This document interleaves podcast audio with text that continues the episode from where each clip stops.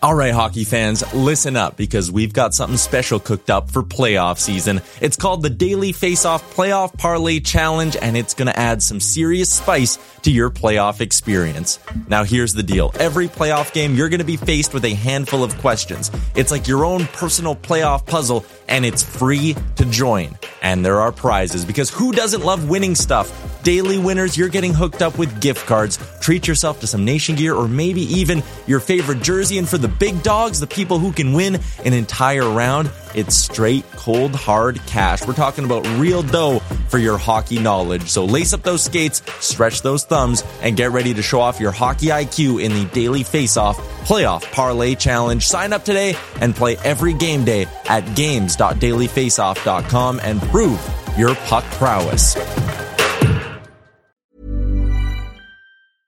I'm Sandra, and I'm just the professional your small business was looking for. But you didn't hire me because you didn't use LinkedIn jobs. LinkedIn has professionals you can't find anywhere else, including those who aren't actively looking for a new job but might be open to the perfect role, like me.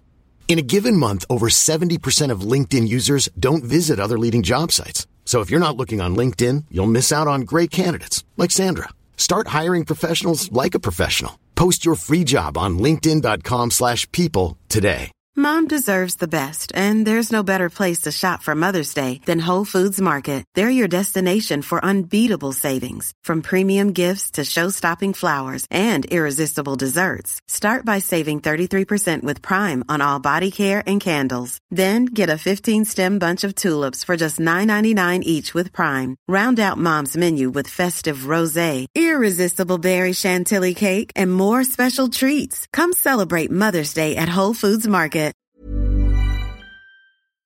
Can you see it? Did you notice? Over. Checked, but the puck comes right to Pettersson, who tries a bank pass for Boeser. In with a shot, he scores!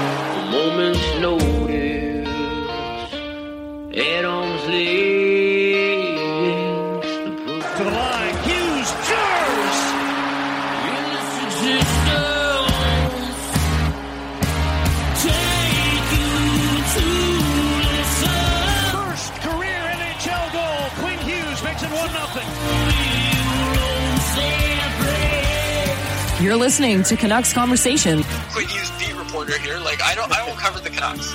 I cover Quinn Hughes and what he's doing to the Canucks. a member of the Nation Network of Podcasts and delivered by DoorDash. just wave the guy and get Demko involved. I wanted them in in Valentine's Day. Wow. We should do a radio show together. right on. I want to fist bump you right now. What steals, cutting in, shoots, scores!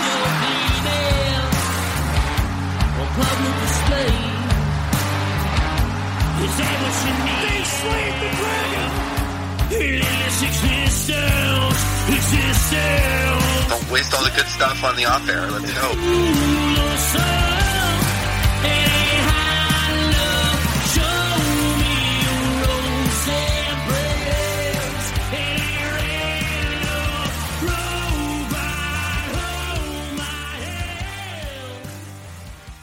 Hello, Canucks fans, and welcome back to another episode of the Canucks Conversation brought to you by the great folks at Zephyr Epic. You can use promo code Hockey Season, capital H, capital S, all one word, Hockey Season. That will get you $5 off your first order at zephyrepic.com. Z E P H Y R Epic. Check them out on all platforms. Those new Fortnite, have you heard about this, guys? Fortnite 2021 Panini Fortnite Series 3 I'm back. Blaster I'm back box. on the Fortnite. They took building out of it, and it's fun again. Okay, but I but are played two you games buying, last night. Or are you buying Fortnite branded trading cards? No, I'm not doing that. Wyatt? Am I allowed to talk yet? I don't You're know. allowed to talk. Sitting here.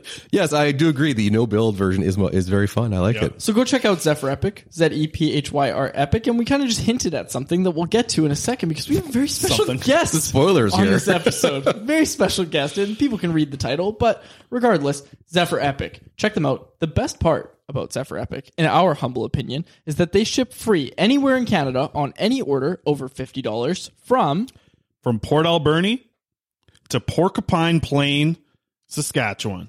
Isn't it porcupine? Yeah, porcupine. What was that? Oh, porcupine. Oh, I, I stumbled through it a little bit. Porcupine. the porcupine. I think I think well if you're talking about the place, we don't know what it's called.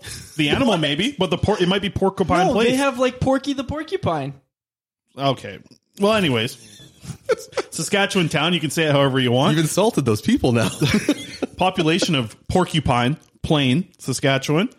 They haven't done a census since 2006, so I don't know what's been going on over there uh, in East Saskatchewan. 855 people there in 2006. Here's the interesting thing: we've talked about this in the past. We don't know what this exactly means. 388 of those people, almost half of them, are in private dwelling, which I thought was caves at first when we talked about the Newfoundland places, but there's I don't think there's a lot of caves in Saskatchewan. So almost half of their population in private dwelling. Wyatt, any idea what private dwelling means? Thanks, bunkers.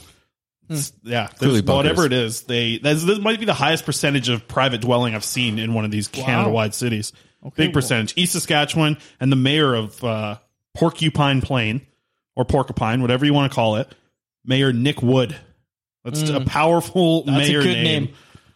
That's Nick a Wood. good. That's a good Saskatchewan name. Yeah, Yeah. I'd vote for that guy if I was in Sask. I feel like the town's like overrun with porcupine or porcupines, and they- they're hiding in bunkers. That's what's going on, right? That's that's clearly what's going on Well, here. th- well, what did, we had one the other day that was like uh, they were like it was like Lost Path or something, and it made sense. And they told us why the what place was called that. What was it called? I didn't see Come by chance. Come by chance. That's right. So Lost come by Path. chance. Whatever it was. They said they they come by this city by chance, and I was like, oh great, little backstory. And what's the backstory here in, in Porcupine Plain? You I guys don't got know. me all nervous about how to say porcupine now. The porcupine.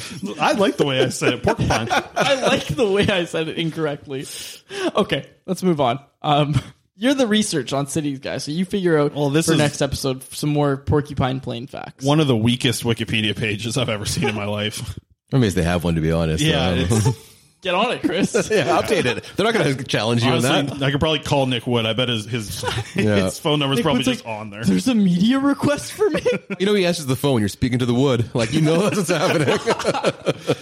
okay, uh, we're also delivered to you by the great folks at DoorDash. Ding dong. Use promo code ConvoDD, capital C, capital D's, all one word, ConvoDD. That will get you 25% off and free delivery on your first order with the DoorDash app. Does not get much better than that, folks. My name is Dave Quadrelli. I'm joined, as always, by the man who built the place, Chris Faber, and very, very special guest wearing a Puma tracksuit, looking fantastic, I might add, Wyatt, the stanchion, Arndt of the athletic. It's actually Wyatt the porcupine uh, Arndt right now. Uh, branding. Uh, you know, yeah, I'm, um, Porcupine. porcupine. Porcupine. Porcupine. Yeah, no, I'm happy to be here, boys. It's uh, nice. I got some jelly beans in front of me, and uh, I'm holding a microphone like I'm at like a comic con or something. I feel very important right now. It's very exciting. So you are important, and we'll tell you why. So, Don't let him tell you anything else. Why? so we have a rule on this show that we broke last week. But for the first ten minutes of the show, we usually talk non-hockey, uh, and then by the ten minute mark, we get into the hockey talk. We have reviews that say if you want hockey talk, this isn't the show for you in the first ten minutes.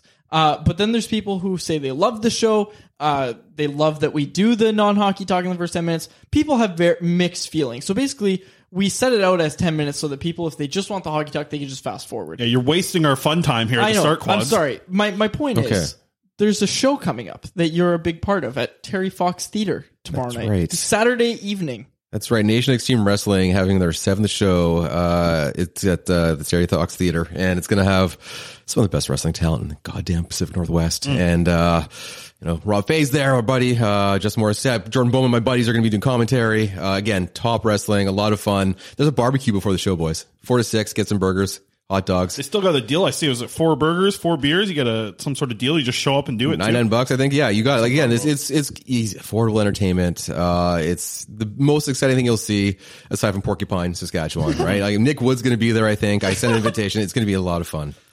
That could really be an easy W or like wrestling character. Nick Wood. Oh, yeah, yeah, yeah. He's Yeah. a mayor in East Saskatchewan, and he's here to fight with a porcupine Yeah, skull. yeah. Um, His gimmick is literally just him. Yeah, but I cut through red tape. Oh wow, this guy gets it. All right, but yeah, Wyatt, super happy to have you here. We've got a few Canucks things to talk about. Do you guys have anything else you want to get off your chest? We have two minutes left of non-hockey talk before the overlords get mad at us. I feel like today's the first day, and I'm you know, obviously taking advantage of it. Sleeveless weather, it feels like right now to start uh, the summer. That's cold. It's supposed to rain today. Well, I know it's cloudy, but it's it's got that. Uh, I don't I don't think humidity is the right word, but you know that like feeling in the Yeah, air yeah. that that it's warming up a little bit. Because the other day it was like sunny but raining. You know that smell when like rain's hitting, Yep. you know, the road, and it gives you that smell of like summer. Like it only comes in the summer because it's something about the water hitting like the hot cement. I just I smelled that the other day. and I said I'm wearing a sleeveless shirt like on Friday. So I think I'm kind of moving into that point of this this time of May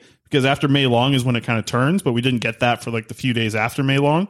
But I, I'm feeling like this is the turning corner right here. This is the last weekend of like rain before we get to really get some sunny days here. Hopefully, we'll see. I feel like you jinxed it. You jinxed it. It's gonna rain, Maybe. man. It's been weird You weather. know how many games like I do the producing for the Vancouver Canadians at 650 and like so many games been rained out and it's been like awesome because it's like two hours before the game you get a text and you're looking outside it's raining like perfect don't have to come in tonight but I don't think those are gonna be happening anymore seas are gonna be buzzing I can't wait to to get back out there Oh, it's gonna be awesome. I've been I went to one Vancouver Canadians game this year and it was fantastic. It was so much fun. Oh, it was a lot of fun. Well, J Swing, my, my buddy J Swing is the DJ there. Yeah, so yeah, there you it's, it's, go get some hot dogs. there. Basically, anything that involves cooked meat is going to be a good time. Wrestling, baseball, it's, it's all good. I feel bad for Jay Swing because he asked, um, he's like, hey, can you get, uh, can you talk to some of the AHL guys for the playoffs? I want to have a really good playoff playlist put together. So I asked all the AHL guys for like, uh, some requests for Jay Swing to play during the, uh, Abbotsford Canucks warmups. And unfortunately, Jay is not Oh. even going to be able to use that, uh, that playlist that he, that he probably was going to work really hard on and get all set for the guys and get their favorite tunes in there. Unfortunately, Abbotsford doesn't get any home games. So You should put it on Spotify still, like you know, Shattered Yeah. Dreams playlist. Like, hey, what could have been? Why Yeah. not? quick shout out, like shout this is uh Juleson's favorite song. No Juleson's favorite song. It's just warming them up and whatever. the Julson remix. Yeah. Okay. Uh, we're approaching 10 minutes. So we'll, we'll go before Canucks. We'll go general hockey talk. Because Oh, wow. last night, we're recording this Friday, it'll be out Saturday morning. Edmonton Oilers advanced to the Western Conference final with Mike Smith in net. Can you believe it, folks? But they beat the Calgary Flames in game five, take the series four to one. That goal, that Blake Coleman goal late in the third, if you don't know, tied 4 4. Uh, Blake Coleman appears to give the Calgary Flames a lead late in the third period. That's the key word there, late. The goal gets called back. Uh, it was a kick, apparently, said the league. And this game goes to overtime. Connor McDavid makes quick work of it. Uh, Johnny Gaudreau allowing him to do that. I uh, I think that clip's gone quite viral of Johnny Gaudreau kind of leaving his defensive coverage because he wanted to break out of the zone early, but you can't That's do the that. Goldobin play. That was a Goldobin play. Yeah, that was. Hey, watch it. yeah. um, but yeah, Edmonton Oilers move on. Blake Coleman.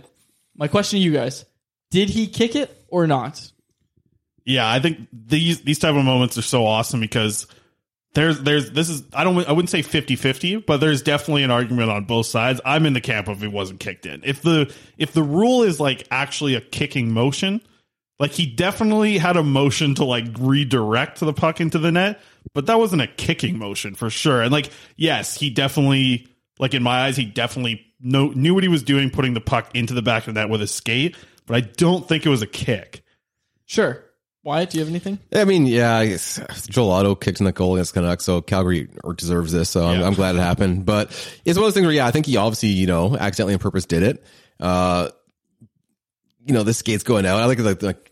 Uh, I'm going to listen to him too. He kind of agreed with that. Like he he knew what he was doing. So couldn't have happened to a better team. Uh, I'm excited it went like that. And uh, yeah, no, I'm kind of uh, I'm yeah. I keep thinking of the Johnny Gaudreau play. It's still stuck in my head. It's the flyby. um, but yeah, that's the thing about me that makes me laugh the most. Like that puck was going in anyways. Like I feel like Okay, he's, yes. he's gonna tap it in. Like I know, I understand. Like the puck's there. Like you, like I assume, and I, he just wants it in. Like you just want a goal. He's not there trying to snake it. You know, like I'm gonna be Yeah. a hero. But like, Yeah.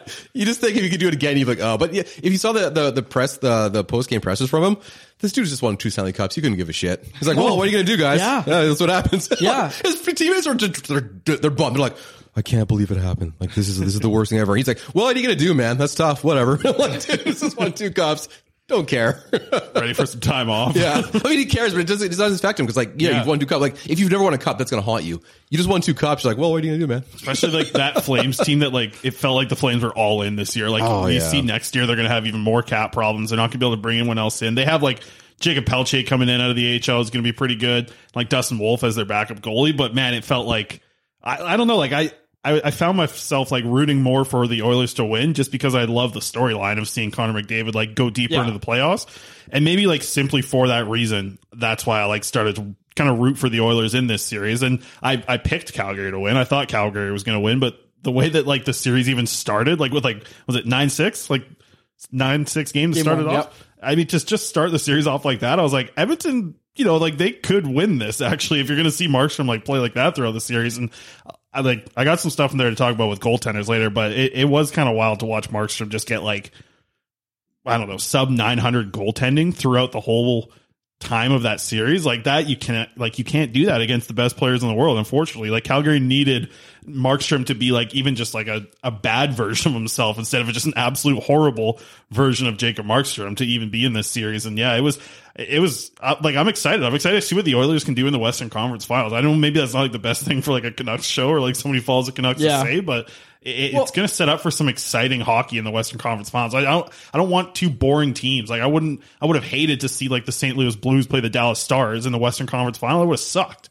Like at least this is going to be fun. No matter, I'm hoping it's Colorado, but like seeing the MacKinnon versus McDavid battle, like especially if they're on the ice at the same time, and they will because they play like 25 minutes a night. So like when they're on the ice together, that's going to be so fun to watch. It's almost like to me, like when you watch baseball and like every time Vladimir Guerrero comes up, like you have to watch the at bat. Like when they're on the ice together, it's the same way. Like you're you're gonna have to watch how that shift plays out. If you're like scrolling Twitter or whatever, like you got to put the phone down for a minute and watch these two go against each other because they're that good. Yeah, absolutely. Yeah, there there are like a couple of obviously the Flames are half Canucks anyways, but there's some of the fun storylines there. Like hearing what Chris Tanev, like I've had the exact same injuries he had, and like I'm amazed he could At play at all. time. Right? Yeah, like you can't. There's no. Yeah, he he can't like you have no strength that arm whatsoever. So the fact he's been out there, like it shows how important he is to that defense. But also you, you watch you watch that series, like Calgary was a, was a very formidable team during the regular season, but then you watch that series, and as it goes on, you're kind of like.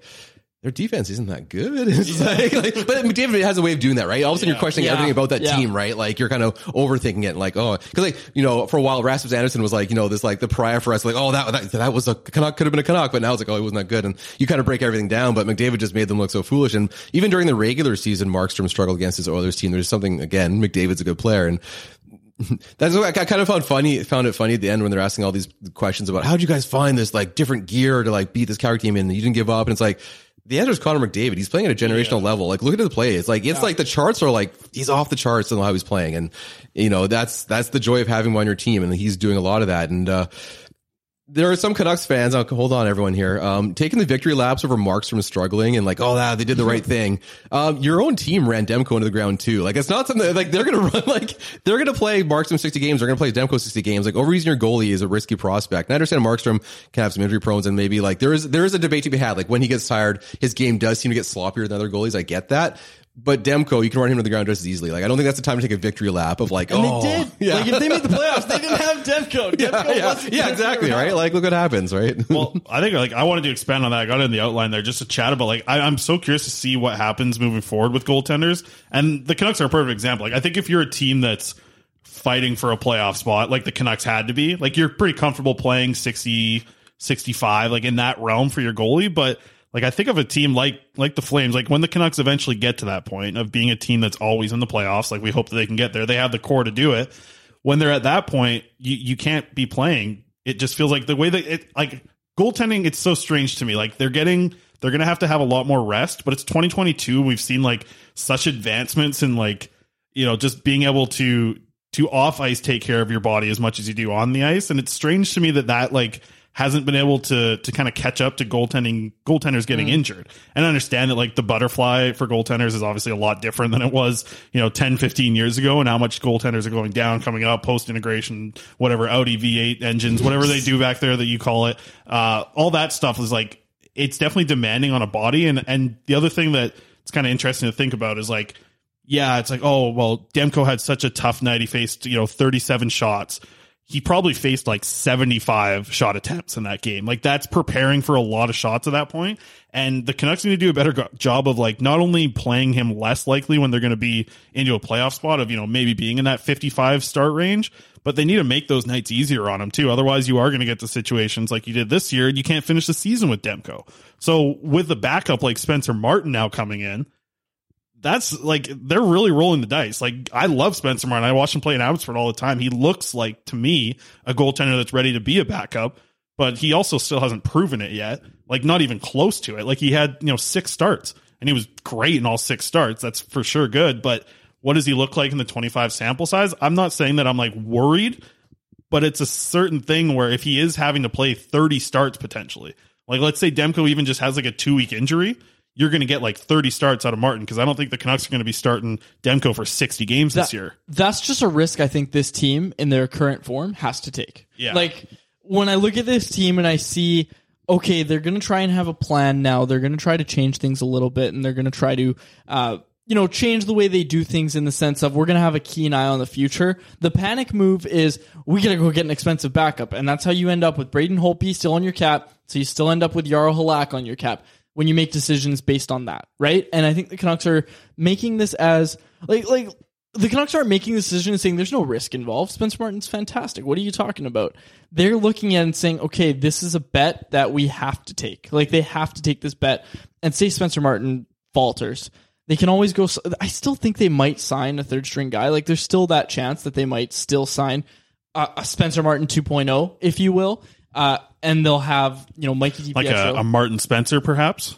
Yes, exactly. He's out there. They'll have an Arturs Silovs and Mikey DiPietro starting, obviously in Abbotsford, and you know there's no NMC on Spencer Martin's contract blocking one of those young guys from taking the reins, right? Because with the way Halak struggled, Spencer Martin would have got the call up, and the backup situation you think would have been fine, right? So they have options now, and I think when you look at it all in the grand scheme of things, this is just a bet that the Canucks look at and say, this is one we have to make. We need the cap space. This is a guy on a league minimum deal. You know, it's great for Spencer Martin that he's got a one way contract. Like, that's fantastic. He's going to be super happy about that.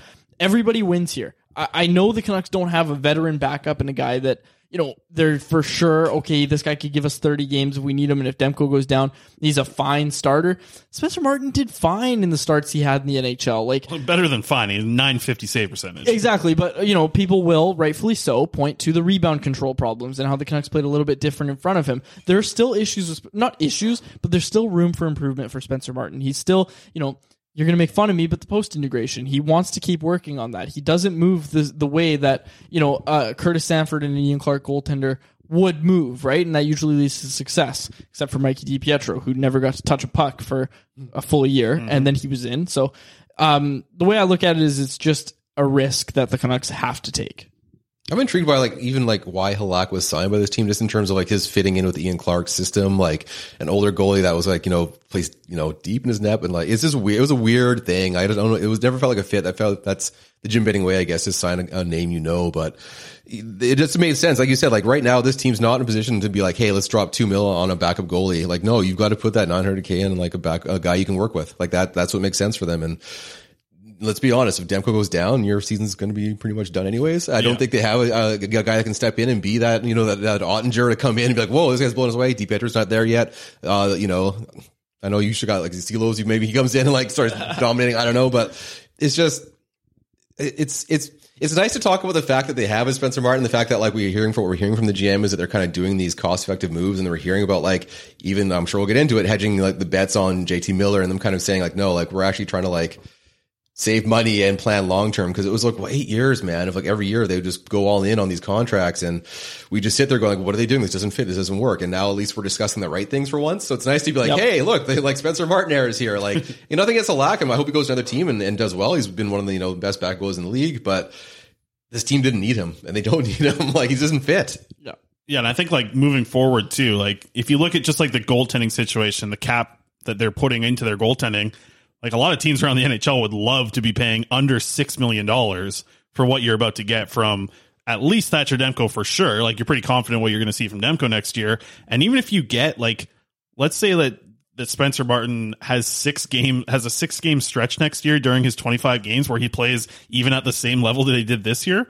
Like you're probably getting six wins there. You're hoping if you're getting 950 goaltending at that point, and if Spencer Martin's able to like do this consistently, you're looking at an awesome pairing at under six million dollars to your cap hit. Because let's not forget that Demko's on the five year, five million dollar contract. Martin's now what is it two times eight seventy five or eight fifty or something?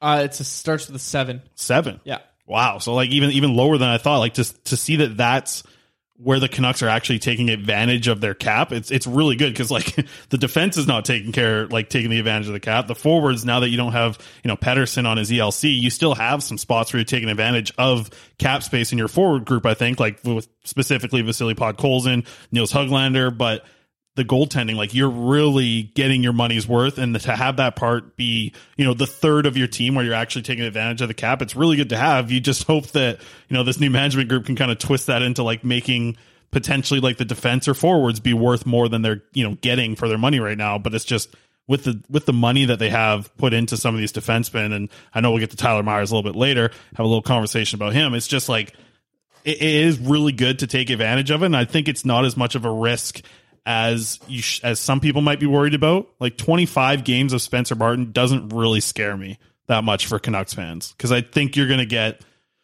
you're going to get at least NHL goaltending if he's able to build off what he did this season. And if he's really really bad, then like you have a guy like Mikey DiPietro to try, right? And then and honestly, like if if the backup goaltender is really bad and it's at the point where you need to even think about Mikey DiPietro, the season's likely over because you're going to need to get wins from your backup goaltender. And at that point, then you know Mikey DiPietro gets good experience at that point, and it's his time to shine. So it'll be interesting to see what happens with the goaltending situation. And and I'm I'm with you. Like they might have to go for another veteran guy out there in Abbotsford to think that you know Mikey's going to be the guy. You don't want Silovs just getting one start every three weeks like he was this past year in Abbotsford. There was times where he went like a full month without a start. And I'm sorry, but like a 20 year old kid who the the organization is really high on shouldn't be getting one start a month. So he might have to go to the ECHL, and that shouldn't worry people. It's about him getting starts at that point. So I'm curious to see if they do bring in a guy, you know, in a similar spot to like you said with Spencer Martin. That could be really a big boost for the goaltending pipeline, which is already really strong for the Vancouver Canucks. I'm just saying, Eddie Lack is still out there. He's retired, I know, but they can lure him out. He's you know sell some houses, but maybe feed him in Abbotsford. Doesn't even need a big like a big cap hit. Now that he's got all this like Arizona money. Yeah, he's got real estate money now. Oh, he doesn't yeah. care, right? You just bring him out, we have a couple games. It's just good. It's fine. He used to he played came through there uh, and played there with the Heat, back, oh, so the Wolves back in the day, Right. right? So You're he, right. Chicago Wolves came through town and they were chanting Eddie's name. That was fun times in the old days. Wow, I forgot about that. That is such a again one of the dumbest things. Like you know what we should do? Put the Calgary farm team in Abbotsford. Just I wonder why it didn't work. Yeah, They're actually moving back to Calgary too. You guys see that? Yeah, uh, yes. Stockton Heat now moving back to be the Calgary Heat. shocking. Yeah, Yeah, you put smart him close to your idea. hometown. It works. All right, we'll cut to break. On the other side, we'll get to our poll question, uh, and then we'll talk about JT Miller contract extension or trade him. We've talked about this every week, but there's a little bit It's more the to off season, add. baby. Every episode's going to be JT Miller. It'll just be called like the JT Miller half hour here. A little bit more to add about the extension. So keep it locked, keep it loaded on Canucks conversation. All right, and that was another break just brought to you by Dead Air. Yeah, we lost uh, parallel. It's tough times We here. have an empty hole in our lives. So if you want to sponsor us, if you want to uh, work with us, shoot us a DM at Chris Faber 39 on Twitter, at Quadrelli on Twitter. Our poll question does have a sponsor, however. Our episode 266 poll question brought to you by Atlas Goods. Go to atlasgds.com, use promo code CC15 to get 15% off your first order of pop rinds, the best fresh pork rinds on the market straight out of your air fryer or microwave. Promo code CC15, locally owned company based out of Surrey. Go check them out. atlasgds.com, promo code CC15. I got the house to myself tonight. Uh, girlfriend's going out chair shopping with her brother. They're going to Subway for dinner. So what am I doing? I think I'm going to try these uh, pork rind uh, nachos that we've heard about so much. Where you Are you really gonna I do the think tonight, nachos? Tonight might be the night to try it out. Okay, you. Uh, I'm not sure. Please I have report back. like I got shredded cheese in the fridge. I got the pop rinds. I think tonight might be the night. what more do you need? so, what kind of chair are we shopping for? Was- An office chair, Okay, okay. which I have been in the market for one as well, but I kind of my uh my drive to get one has slowed down ever since I got a chair that's just like cheap and works and does the trick. Gets the job done. But you know, maybe we get another beer sponsor back. Maybe Parallel comes crawling back to us, and I'll be sitting in a comfy chair pretty soon here. Faber, we heard you don't have a chair, so we're back. Yeah, that uh, if you're listening, Parallel, I Staples, are you out there? I still love the chicken burger. It's still a very good burger, Parallel 49. But Yeah, Atlas GDS is the people Oh, who do right. sponsor us. No free ads. hey, I said I'm having the pork rind. I'll I'll post a picture tonight of the uh, nachos, and people will continue to look down on me for my food takes. So Yes, promo code CC15 at atlasgds.com. Our poll question today Will JT Miller get an extension in Vancouver? 86% of people saying no, 11% say yes, and 3% say I'm angry. Oh, that's Yeah, I'm angry Miller. crowd, That's JT yeah. Miller signing that one. 86% say no, guys. And to be honest, I'm among that 86%. My reasoning every chance Jim Rutherford's had to speak publicly about JT Miller, he said, We have a number and we're not going to go over it. Okay, I'm sure JT Miller has a number that he's not going to go below. And I'm going to go out on a limb and say those two numbers aren't going to be necessarily close. JT Miller has a number, and it's the amount of points that he put up this past year, and that number is not going to match up well with what Patrik Allvin or Jim Rutherford offers him, unfortunately. And like, listen, I think this we the way that we look at this and the way we've been talking about the JT Miller situation all offseason is that you would love to have JT Miller on your team. He's an excellent point producer, brings a lot of offense to your top six. You love him on your power play and he's the type of piece that can really help you get to the next level in the playoffs. Unfortunately, the Canucks didn't make the playoffs this past year, and I don't think they're locks to make it next year either.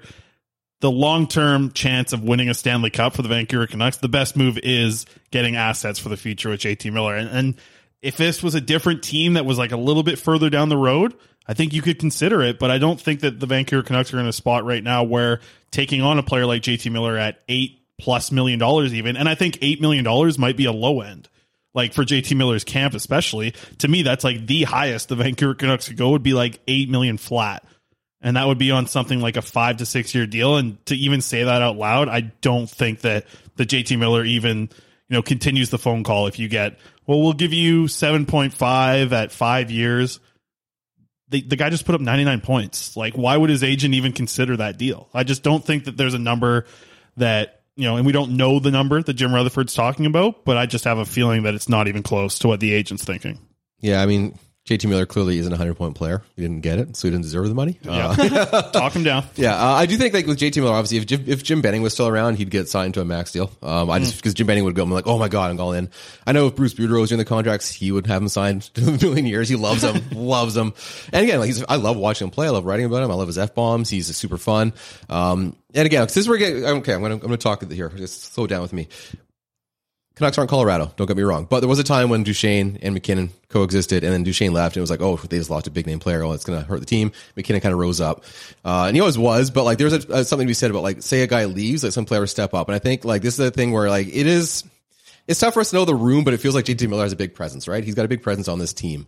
I think Elias Pettersson is ready to kind of step up a bit. Mm. And I think if, if Miller, like, I, I think the team would love to have him, but if he prices himself out, because he, why wouldn't he? It's his the best year he's ever had. Like, he's going to want to cash in. He has no reason to give a hometown discount whatsoever. This team's not in a position to add one more piece to win the cup. It's not like, you know, Kessler suggests, like, take less. See, it's not what's happening. So fine, price yourself out, but then that's a time for Elias Pettersson who can kind of come up. And I think I'd really be intrigued to see what he does with that. Does he kind of step up in the room a bit? Does he kind of like take that upon himself? Like, I think he's a guy that challenged himself. No one's harder on himself than Elias Pettersson. Uh, I know the injuries affected him and everyone was kind of bagging on him, but like end of the season, he was their best player. Miller, he tired out, if anything. Again, they used him a lot, no offense, and he was hurt. But like Pettersson, I think is a guy that like if Miller leaves, that's the guy I'm looking at to see what happens. See if he steps up and gets even better and better. Because Pettersson right now, really good player. I think we're all kind of waiting to see if he's that elite, elite level player right now. And I think he has in him. And I think that's something that kind of like that situation almost forces him to kind of step up even more. And I think he would he would welcome like he obviously wants to play with great players, but I think he would welcome the challenge to be the man on this team. I, I think that's a really good point. Just what we know about Elias Pettersson, what we know about Elias Pettersson's attitude, the way he carries himself. I think that's a really good point, Wyatt. Uh, Rick Dhaliwal tweeted this out because uh, Jim Rutherford spoke on Donnie and Dhali, the team on check today, and he said, Jim Rutherford on re-signing JT Miller, that is the goal. We will see where it goes. He has a lot of good hockey left in him. We're in a tough ca- situation cap-wise. We're trying to untangle that. We have a projected cap hit number for him. Canucks aren't going to go below that. Like they're not going to go changing their ways, right? And over it is what I meant to say. But JT Miller's not going below his number, and that's where the problem's going to arise, right? And like you just said, why when it comes to you know the locker room and and what JT Miller represents to this team, losing him, you're hoping that someone steps up and fills it. It's not going to be a okay, we lost JT Miller, woe is me. This we're in a rebuild again. That's not what the mentality is going to be in the room. It's going to be a okay, next man up, right? And I think that's a good thing for this team ultimately, especially no- when you consider the assets you're getting back in any trade. Yeah, that's the big thing is like the the players should recognize what they're getting back in return. You know, if you're thinking of like a point of view from Elias Pettersson, like maybe they get that right D prospect for Quinn Hughes for the next six years in that deal. You think Pettersson's going to be excited about that and say, hey, you know what? We did sacrifice, you know, a player that obviously brings a lot to the forward group, but we found a really good solution for what our all star defenseman needs really bad. I'll step up now and be the forward. Like it is a really good thing to bring up and and to look at it from another point of view from management, like so coming in now with Patrik Allvin and Jim Rutherford, I think, you know, it's funny. Like we talk about Jim Rutherford making a lot of decisions. I, I do think he is making, I don't know if making, he probably is. He's probably making the final call on a lot of things actually at the spot right now. I don't know for sure how that kind of works out between him and Allvin, but I think his suggestions would be taken, uh, taken deeply into the consideration between like Allvin and the rest of the management group.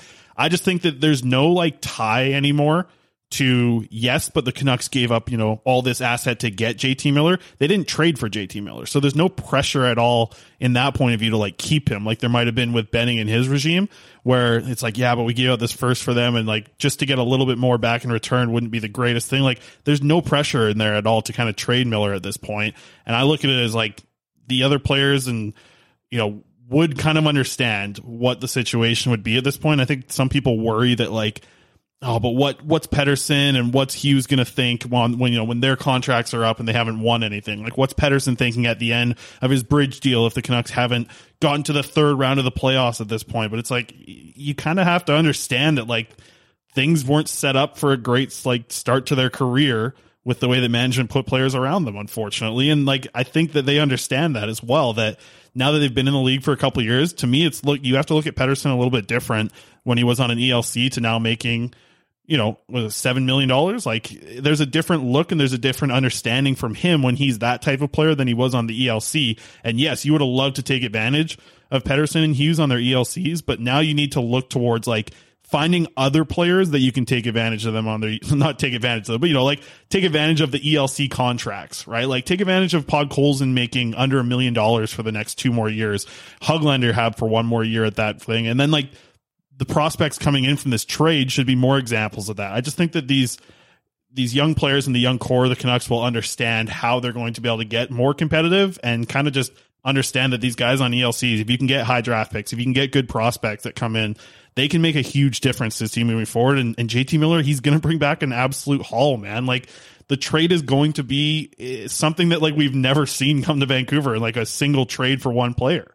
Like JT Miller will likely set the bar for what you can see as like a big return coming back to the Vancouver Canucks organization. And I just want to point out the what do you got? Why? I disagree with you, man. Which In- one? In terms of it's whenever you trade like a big star, the returns always seem to kind of not be what you think they're going to be. That's my only concern. It's it's a tough trade to make, right? Like it's not often you see a hockey trade where it's like the Heatley for Hossa moments, right? And then they're not really going to be able to drop like, oh, we're going to Miller, we're going to get like a 24 year old right D man that's already a stud. That's, that's almost impossible because that team wants to win. They're not going to give a, a core piece of that. You're right. They try and get the prospects first, and, and I would love to be completely wrong, but I always worry that like yeah, they're not going to get that return you think they're going to get. And you're like, oh, that's what they got. They got like a middling prospect. And like, so end of the day, like it almost seems like you're going to pray to either get that top prospect they want or a first rounder. And I think the idea out there is sometimes people are like, you're going to get a first rounder, you're going to get a top prospect, then a middle prospect. I'm like, ah, it just, it doesn't historically seem to work out that way. But again, this is Rutherford. It's a different GM, but I am really concerned that like, that that's a big pressure move because like JT Miller is beloved in this market by a lot of people. He has like that season we haven't seen that like what top five Canucks of all time. Like he's Yeah. put up right. He's with the McGillneys, the Bures. Like it was fantastic to watch. Whatever deal they make is going to be scrutinized, and it's going to be one of the ones that, like, you know, it's not obviously not going to make a break. And like, you know, Rutherford's not going to be like quit. Like, oh, I quit now. and Everyone hates me. But like, it is going to be one of the first heavily scrutinized because that was the honeymoon season moves they're going to make, and I'm super intrigued by it. But like, it's just it's that's such a tough trade to navigate. And I don't know if it's going to be like that home run that everyone wants it to be. I think the idea that I'm looking at is like, and I, I honestly was in this camp, like, and I remember getting like called out so wrong for the stuff I said on this podcast about like really underestimating the deal.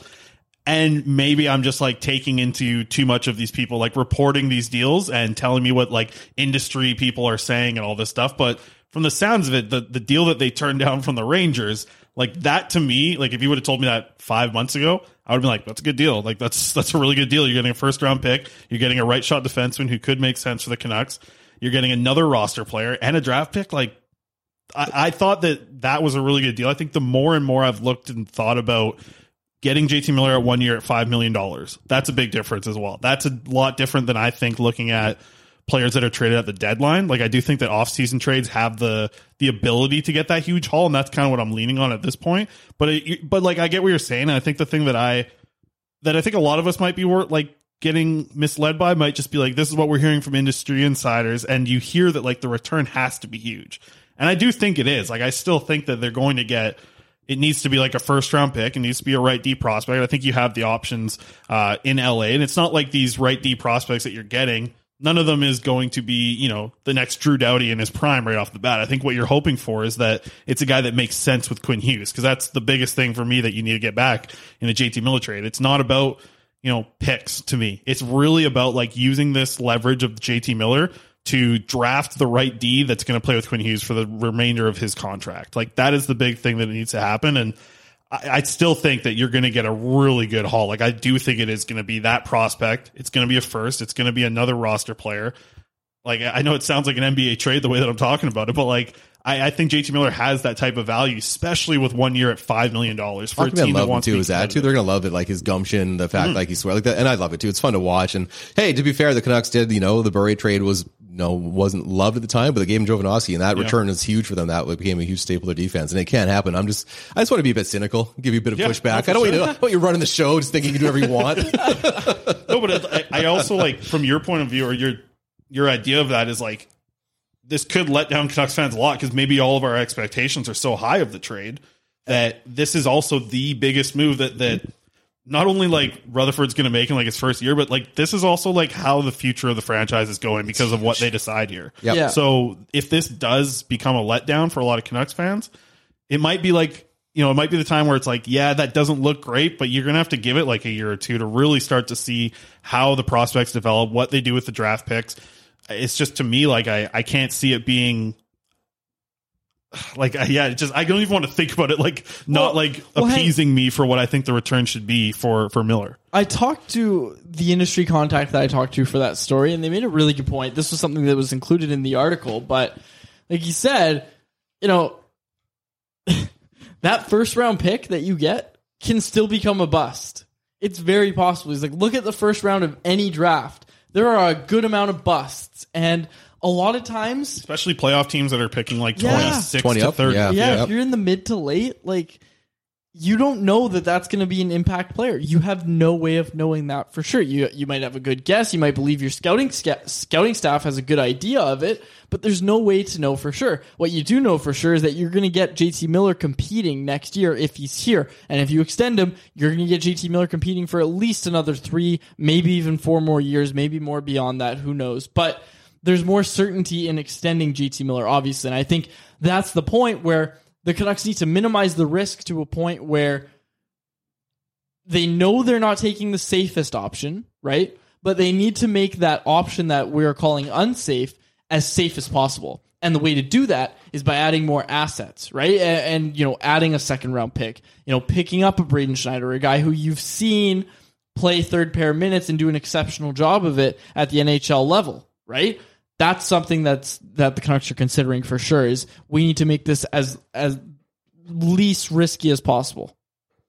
Yeah, I think that there's so many teams around the league though that now are going to be involved. I think that might be another point where it's like the the expectation for the return should be pretty high because now I feel like there's at, at like at the deadline I thought it was going to be a, I thought that's when Miller was going to get dealt because it's like you get him for two playoff runs at 5 million dollar cap hit. That's huge. To me I thought that was like a huge difference, but what I think might be the way that Canucks management is looking at this is that there's now so many more teams willing to trade for JT Miller now that we're in the offseason. Like I think we we've kind of touched on it off air, but like is is Philadelphia going to be a team that wants to get involved now? A team that like, you know, obviously wasn't buying at the deadline. Uh, are the Penguins going to be looking for something different? Obviously the Panthers got swept.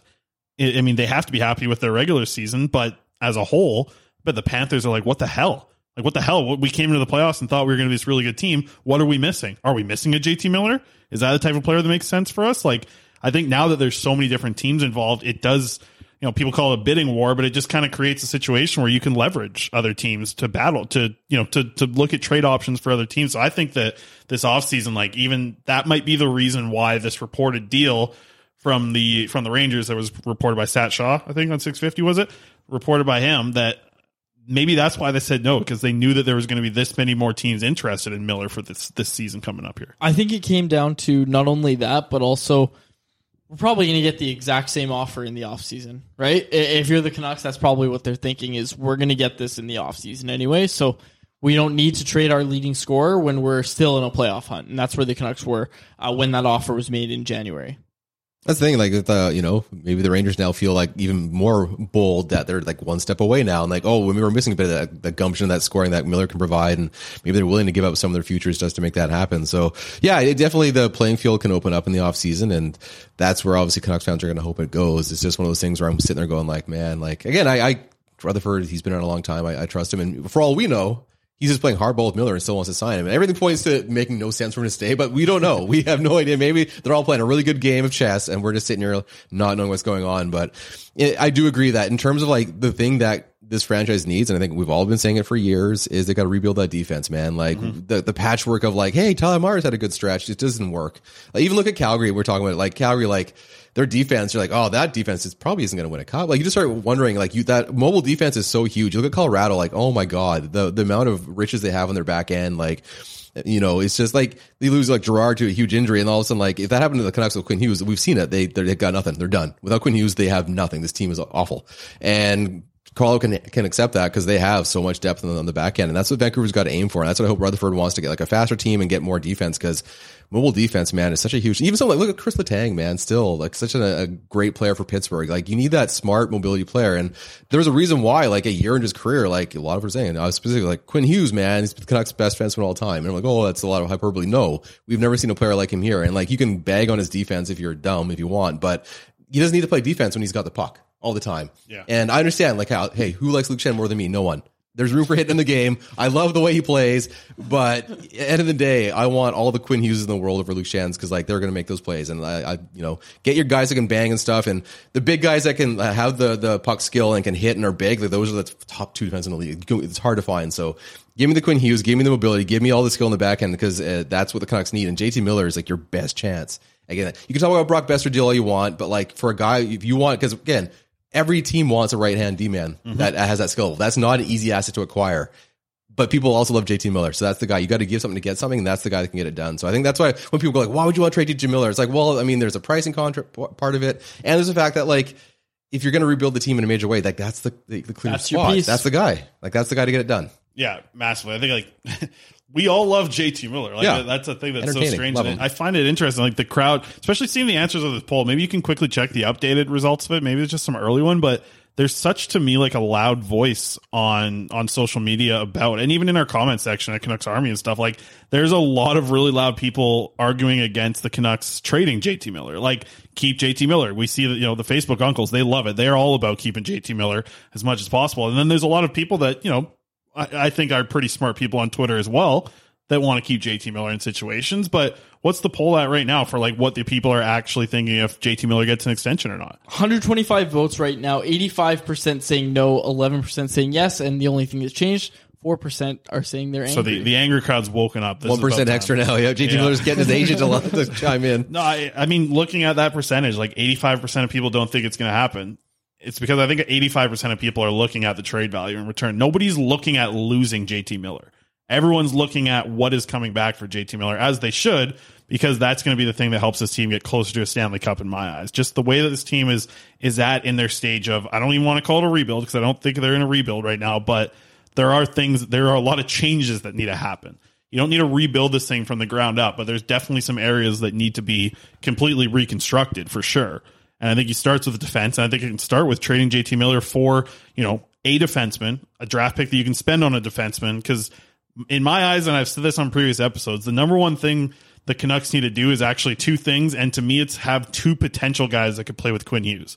Like not just finding Quinn Hughes' partner because maybe that guy doesn't work out. Maybe Braden Schneider isn't the right guy to play with Quinn Hughes. Maybe there's no chemistry between them at all. The Canucks need to have some options at right D to play with them, and I think they need to spend some high picks on that this draft to be something down the road for Quinn Hughes. But also if you can acquire, you know, whether it be like a, a Brock Faber, a Helge Grans, these guys out of LA that they have so many right D prospects. Like Drew Helleson was traded to the the Anaheim Ducks. That was an example of a guy from from Colorado who's a good example. And like there are all these like bigger right D guys that you know can play with Quinn Hughes. The thing that you want is just like a big right D who can move the puck just a little bit. He doesn't have to be a primary puck mover. Quinn Hughes has that absolutely covered.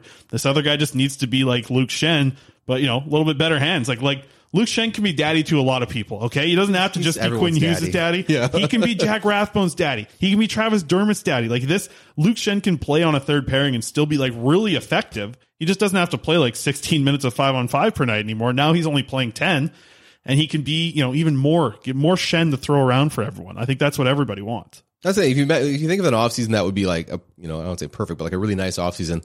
If they you know say they trade JT Miller and let's go like all out, they get a first, they get that right deep prospect, and they get another couple draft picks for for Beach to cook with, Mm-hmm. and then let's say they find a way to move off of Tyler Myers' contract or OEL, whoever's more you know attainable for another team to want to take it on. Like that already is like such a huge, massive step forward for this team in terms of like a long term success. Like that is the perfect scenario for me. And like we've heard, you know, all we can do is kind of pick up the crumbs that that you know Rutherford puts out there. Allvin obviously is a lot tighter to the vest. Like I can give anything. Johnny Tightlips doesn't say much, but it does feel like they are like, hey, like they saw this team and they they were very upfront about how like they didn't believe in the Boudreau bump. And you know, I'm glad Boudreau believes in himself. He should, but like their job as general manager and is running is to like see what they think is actually real. And I really do think, yeah, they, they've got to find a way to get that cap down. And they got to, and this team, like, we've talked about forever, but OEL and Myers, like, that's not, it's not going to be good for this team to have it around. And I, I love Tyler Myers for the chaos. He's great content for my armies. I love watching him play, but when you're sitting there watching that guy going, man, this guy could be a really good forward and like be kind of serious, like Yeah. that's an issue with your team, right? like that's the thing. Like you look at all the underlying numbers, say that he's he struggles in his own zone, and if you watch in the eye test, he struggles in his own zone, and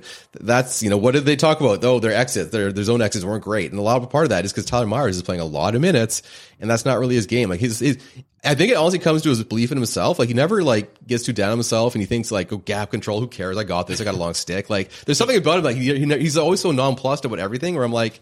I, I that's why I liked about Troy Stecher. Like he, if he had made a mistake, it would eat him alive. I just feel like like that that Charlie Myers is like, what are you gonna do? Which is fi- fine, but like he's never really like raised his level. Still tall. he's, He's still tall. He's a tall. tall guy. He's like, I'm tall. I'm good. And it's like, why we we chat about it so much, and now that we you know have you in studio here for the episode, like where where is your confidence level knowing that Jim Rutherford is the president, Patrik Allvin is the general manager, manager, and we've seen a management group really come together that is very different looking than we see around the rest of the NHL, and it feels like it's a step in the right direction uh, to see this team be kind of progressive and how they're filling other team. What's your confidence level?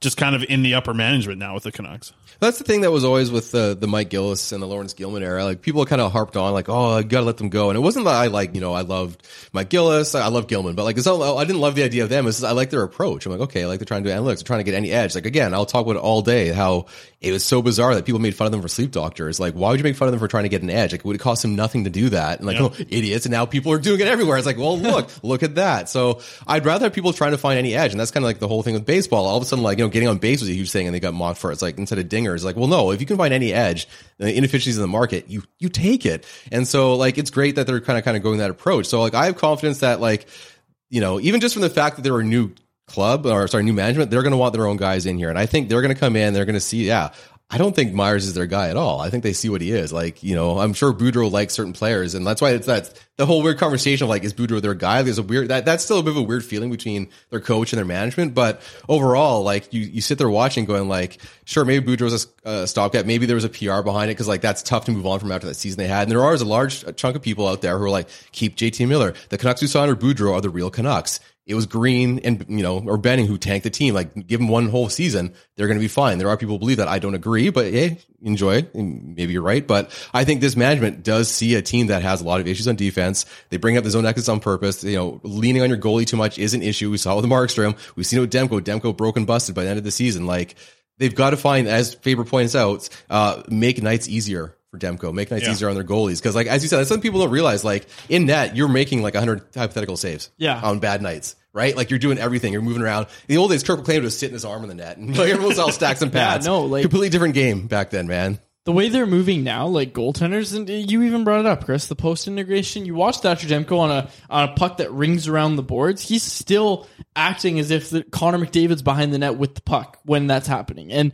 the reason is that you never know if it takes a weird bounce off the glass.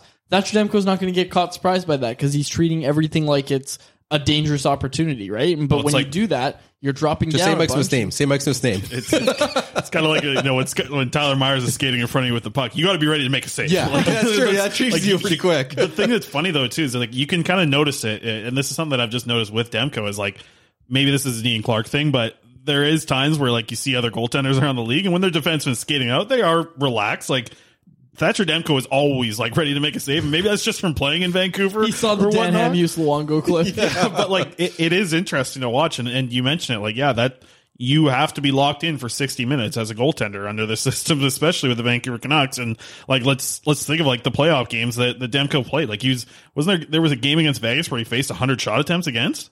Like that, those nights are going to happen here against this Canucks team until they start to really change things. And yeah, like the goaltending, we think that you know Markstrom has a lot of wear and tear on him. He's an older guy. Like you want Demko to be strong throughout these five years of this contract, especially and hopefully longer, right? So I think you want to kind of do things around this team to really build around him. Who, to me, like I I don't think he's the most important player on the roster, but on a night to night basis, he's the most important guy in getting you a win on this Canucks team. So like you want to be able to protect that and keep that going as long as possible with him. So, Wyatt, I'll ask you before we move on to prospects report with Chris. Tyler Myers, if you can find a trade option for him this offseason, are you moving on from Tyler Myers? Is it time? Oh, 100%. And again, like I I enjoy watching him play hockey because he is chaotic and but like for a, a winning team, asking him to be like a guy that's eating up 25 minutes, that's that's it's it's too much, man. Like that's a lot. If you're in a you know a bottom feeding team, I guess that sure like you put him out there and he can have stretches where he looks you always tell yourself that's kind of why he's around. Like, oh, that was a good stretch from Tyler Myers. you really put together. Like he's chasing that rookie year in Buffalo and he looked okay and like there's some stout defenders of him who like his size and think he's doing great, but for me it is like he's he just seems very, you know, that's reactive out there. There's times when like you know he's tough, but it's mostly retaliatory. Like his head kind of he, he gets really mad sometimes. He'll take those crushing penalties and hits and like again like that's what the thing like defensemen that hit like you can pay low dollar on Luke Schenn. He throws hits and they're smart hits. He's not chasing them. Yeah. He just plays a physical game. He comes to his part his, his team's defense, but not like you know taking over the top. He's just there. He's just a solid guy, and and that's great. And with Tyler Myers, you not he's not really a physical guy. He's tall. Like his strength comes into play, like American League did. Like you know. Natural size comes into play. Don't get me wrong, but overall, like just the, his his IQ in his own zone has been a problem his entire career. That's not going anywhere anytime soon. So, and it's only going to get worse as his, his skills diminish with age. So it's like, yeah, who doesn't love big, tall, mobile defensemen? But like, we joke about all the time. Power play two, net front presence. Like that shouldn't be a big, a real talking point, but it is because like that feels like where he's more effective. Like he is, like offensively, he's a lot of fun to watch. He has those forays in the zone. He swashbuckles in the zone. But how many times do we see him going for a pinch out of nowhere that costs him like a turnover the other way? Right? Like that's a lot to ask. And OEL, I'm sure Patrick out there on Twitter is gonna love it. Like OEL, I think to a, a certain point has to like when you play with Myers, like you're in a certain role. Like Yeah. you you know Myers is like chaos. You're like, okay, well, you know, I got to stay back. And that was kind of the thing with Jovo back in the day. Like you give him like a Scotland chance or Malik, and that works to an extent. Like fine, let him go. But like Jovo was a really effective scorer, was a better player. And with Myers, like if he's not putting the points, all of a sudden he's just hurting you. And then if you're like now limiting, you're asking OEL to like cover for Myers, like all of a sudden now OEL's not playing as well. It's like you're it's just it's a it, you shouldn't have to ask someone to babysit that guy's getting paid that much. Yeah. That's my end point, right? And that Yeah. that's a lot to ask. And so I think if you can move on from him, you do it. That's a really good point. You don't have to. You don't want to have to have a babysitter for those guys because that gets expensive. Like that. That's the fact of the matter is it gets expensive. Do you have anything that to add on that, Chris? Yeah, the tough thing is, is like it's weird because like let's say Tyler Myers was playing for the Columbus Blue Jackets, and you know we weren't watching him in Vancouver. Say he signed a deal in free agency with with Columbus. Like right now, people would be like probably thinking like, oh hey, you know, you know, who might be a good guy to maybe play with Quinn Hughes. Let's maybe trade for Tyler Myers. Right, like unless you actually started to probably look at things, you would think like six, seven defensemen, big, strong. This is a good guy to play with Quinn Hughes because yeah, he's got the body of a guy that you'd like to see play with Quinn Hughes. Like you know, I've stood beside the guy; he's huge. Like, and I feel like I'm a pretty big guy, but like, I just think that yeah, like uh, the Canucks to rebuild their defense, that is the first thing. Because unfortunately, like you're not, you're just not going to be able to move OEL. Like he's got a no move clause, Yep. like seven million dollars. No matter what you like retain on there, I don't think that there's a deal you can kind of get done uh, with OEL going anywhere. So I think Myers is the guy that you're going to have to end up moving this offseason. If you really want to change the defense, or you know what, if they can't move him, then they have to come back with the same defense. And unfortunately, I think we saw it last year that it just wasn't good enough. And not only from the point of view of like not making the playoffs, but Jim Rutherford coming out and saying that they were maybe one of the worst teams in the league at breakouts, that says something about the defense core. That says something about your top four who's getting all those minutes. That says a lot about Tyler Myers to me in that point of view. So like, yeah, I, I think it'll be interesting to see what his value is back. For me, like I I I think I was said it a lot before the season. I think this is might this might have changed, but last year in the offseason I was saying Tyler Myers is a negative asset. I don't I don't know if he's a negative value asset anymore. Like I I wonder what the Canucks would get in a return. I I just don't know. Like I don't know what the the talk is around the NHL around Tyler Myers, but I'm super I'd be super curious to see what any sort of trade looks like for Myers. Like if in my eyes, if a team's like, "Hey, we'll give you a fourth round pick for Tyler Myers," I'm like, "Yeah, the Canucks should do that." Like, but I think some people would think that, like, no, why would you give up Myers for just like a fourth round? Why would you give Myers up for the hundredth pick in the draft? To me, that makes sense because of the money. But I know Quads, you're a big Myers supporter, so like, you, you know, that I, I actually am almost on board with you because you're purchasing cap space, right? And for a team that wants cap space so badly and is vowing that not only are they going to get that cap space, they're going to do things to improve the team with it. You need to make a trade like that, right? That's just where you're at. And, and to your point of, I don't know what Myers would go for. If a team in the league is willing to trade a third round pick for Travis Hamonic, you can move Tyler Myers for a fourth, for sure. For sure. skill wise, yeah, but like in a cap world, I don't know. Because Yeah, the thing that we're talking, like you if have we to were- remember, this is sorry to cut you off, but this is a guy who can play top pair in the eyes of a team that's acquiring him, right? Like they're acquiring Tyler Myers to be a big right-handed defenseman who can play not only on their power play but their penalty kill. Like on paper, Tyler Myers looks awesome. Oh yeah, Like, it does. Like I- if you uh, just look at minutes and like size and everything, yeah, There's a sure. reason why in you know if you're playing NHL 22 or any of those games, you always go get Tyler Myers because he's huge and he, he can hit really well. He looks awesome on paper. So for a team acquiring, like you know, they're not going to pay for a top two defenseman. They know like it's no no secret that Tyler Myers shouldn't you know be given those minutes, but a team acquiring him knows that he's capable of doing it if he needs to, right? Because, you know, that's where he's been with the Canucks, is playing in that top pair role. So, you know, there's going to be a market for Tyler Myers, I think, this offseason. Based on everything we're hearing and just based on the season he had, I think there's a chance he's moved.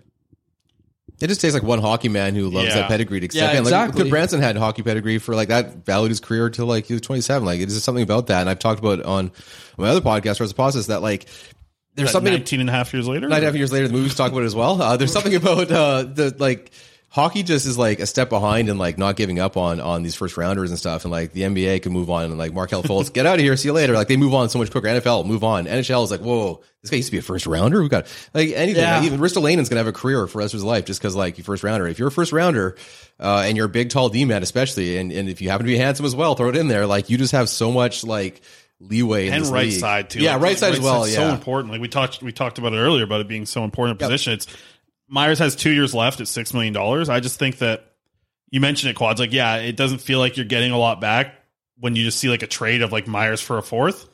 But like, is it is it similar to like think of like what Nate Schmidt was coming back? like, I feel like Nate Schmidt's a better player. You would have thought in the trade than what you're getting for Tyler Myers on your back end. But like at the time, I think Canucks fans were like, "Wow, we just had to give up a third to get Nate Schmidt." I think that you you guys are kind of onto something where it's like another team would be like, "Wow, look, we only had to give up a third to get this Tyler Myers guy." Yep. Well, Well, if exactly. a team who can put him, like, say they put him in the second uh, defensive unit for them, and they give him like just twenty minutes. Like, I mean, you could probably get a good couple of years left Probably of him, could, right? yeah. Get parent, like, yeah, you have to babysit him. I don't think that's great for the Canucks to have to do that, but another team has, like, say they have a more established defense unit.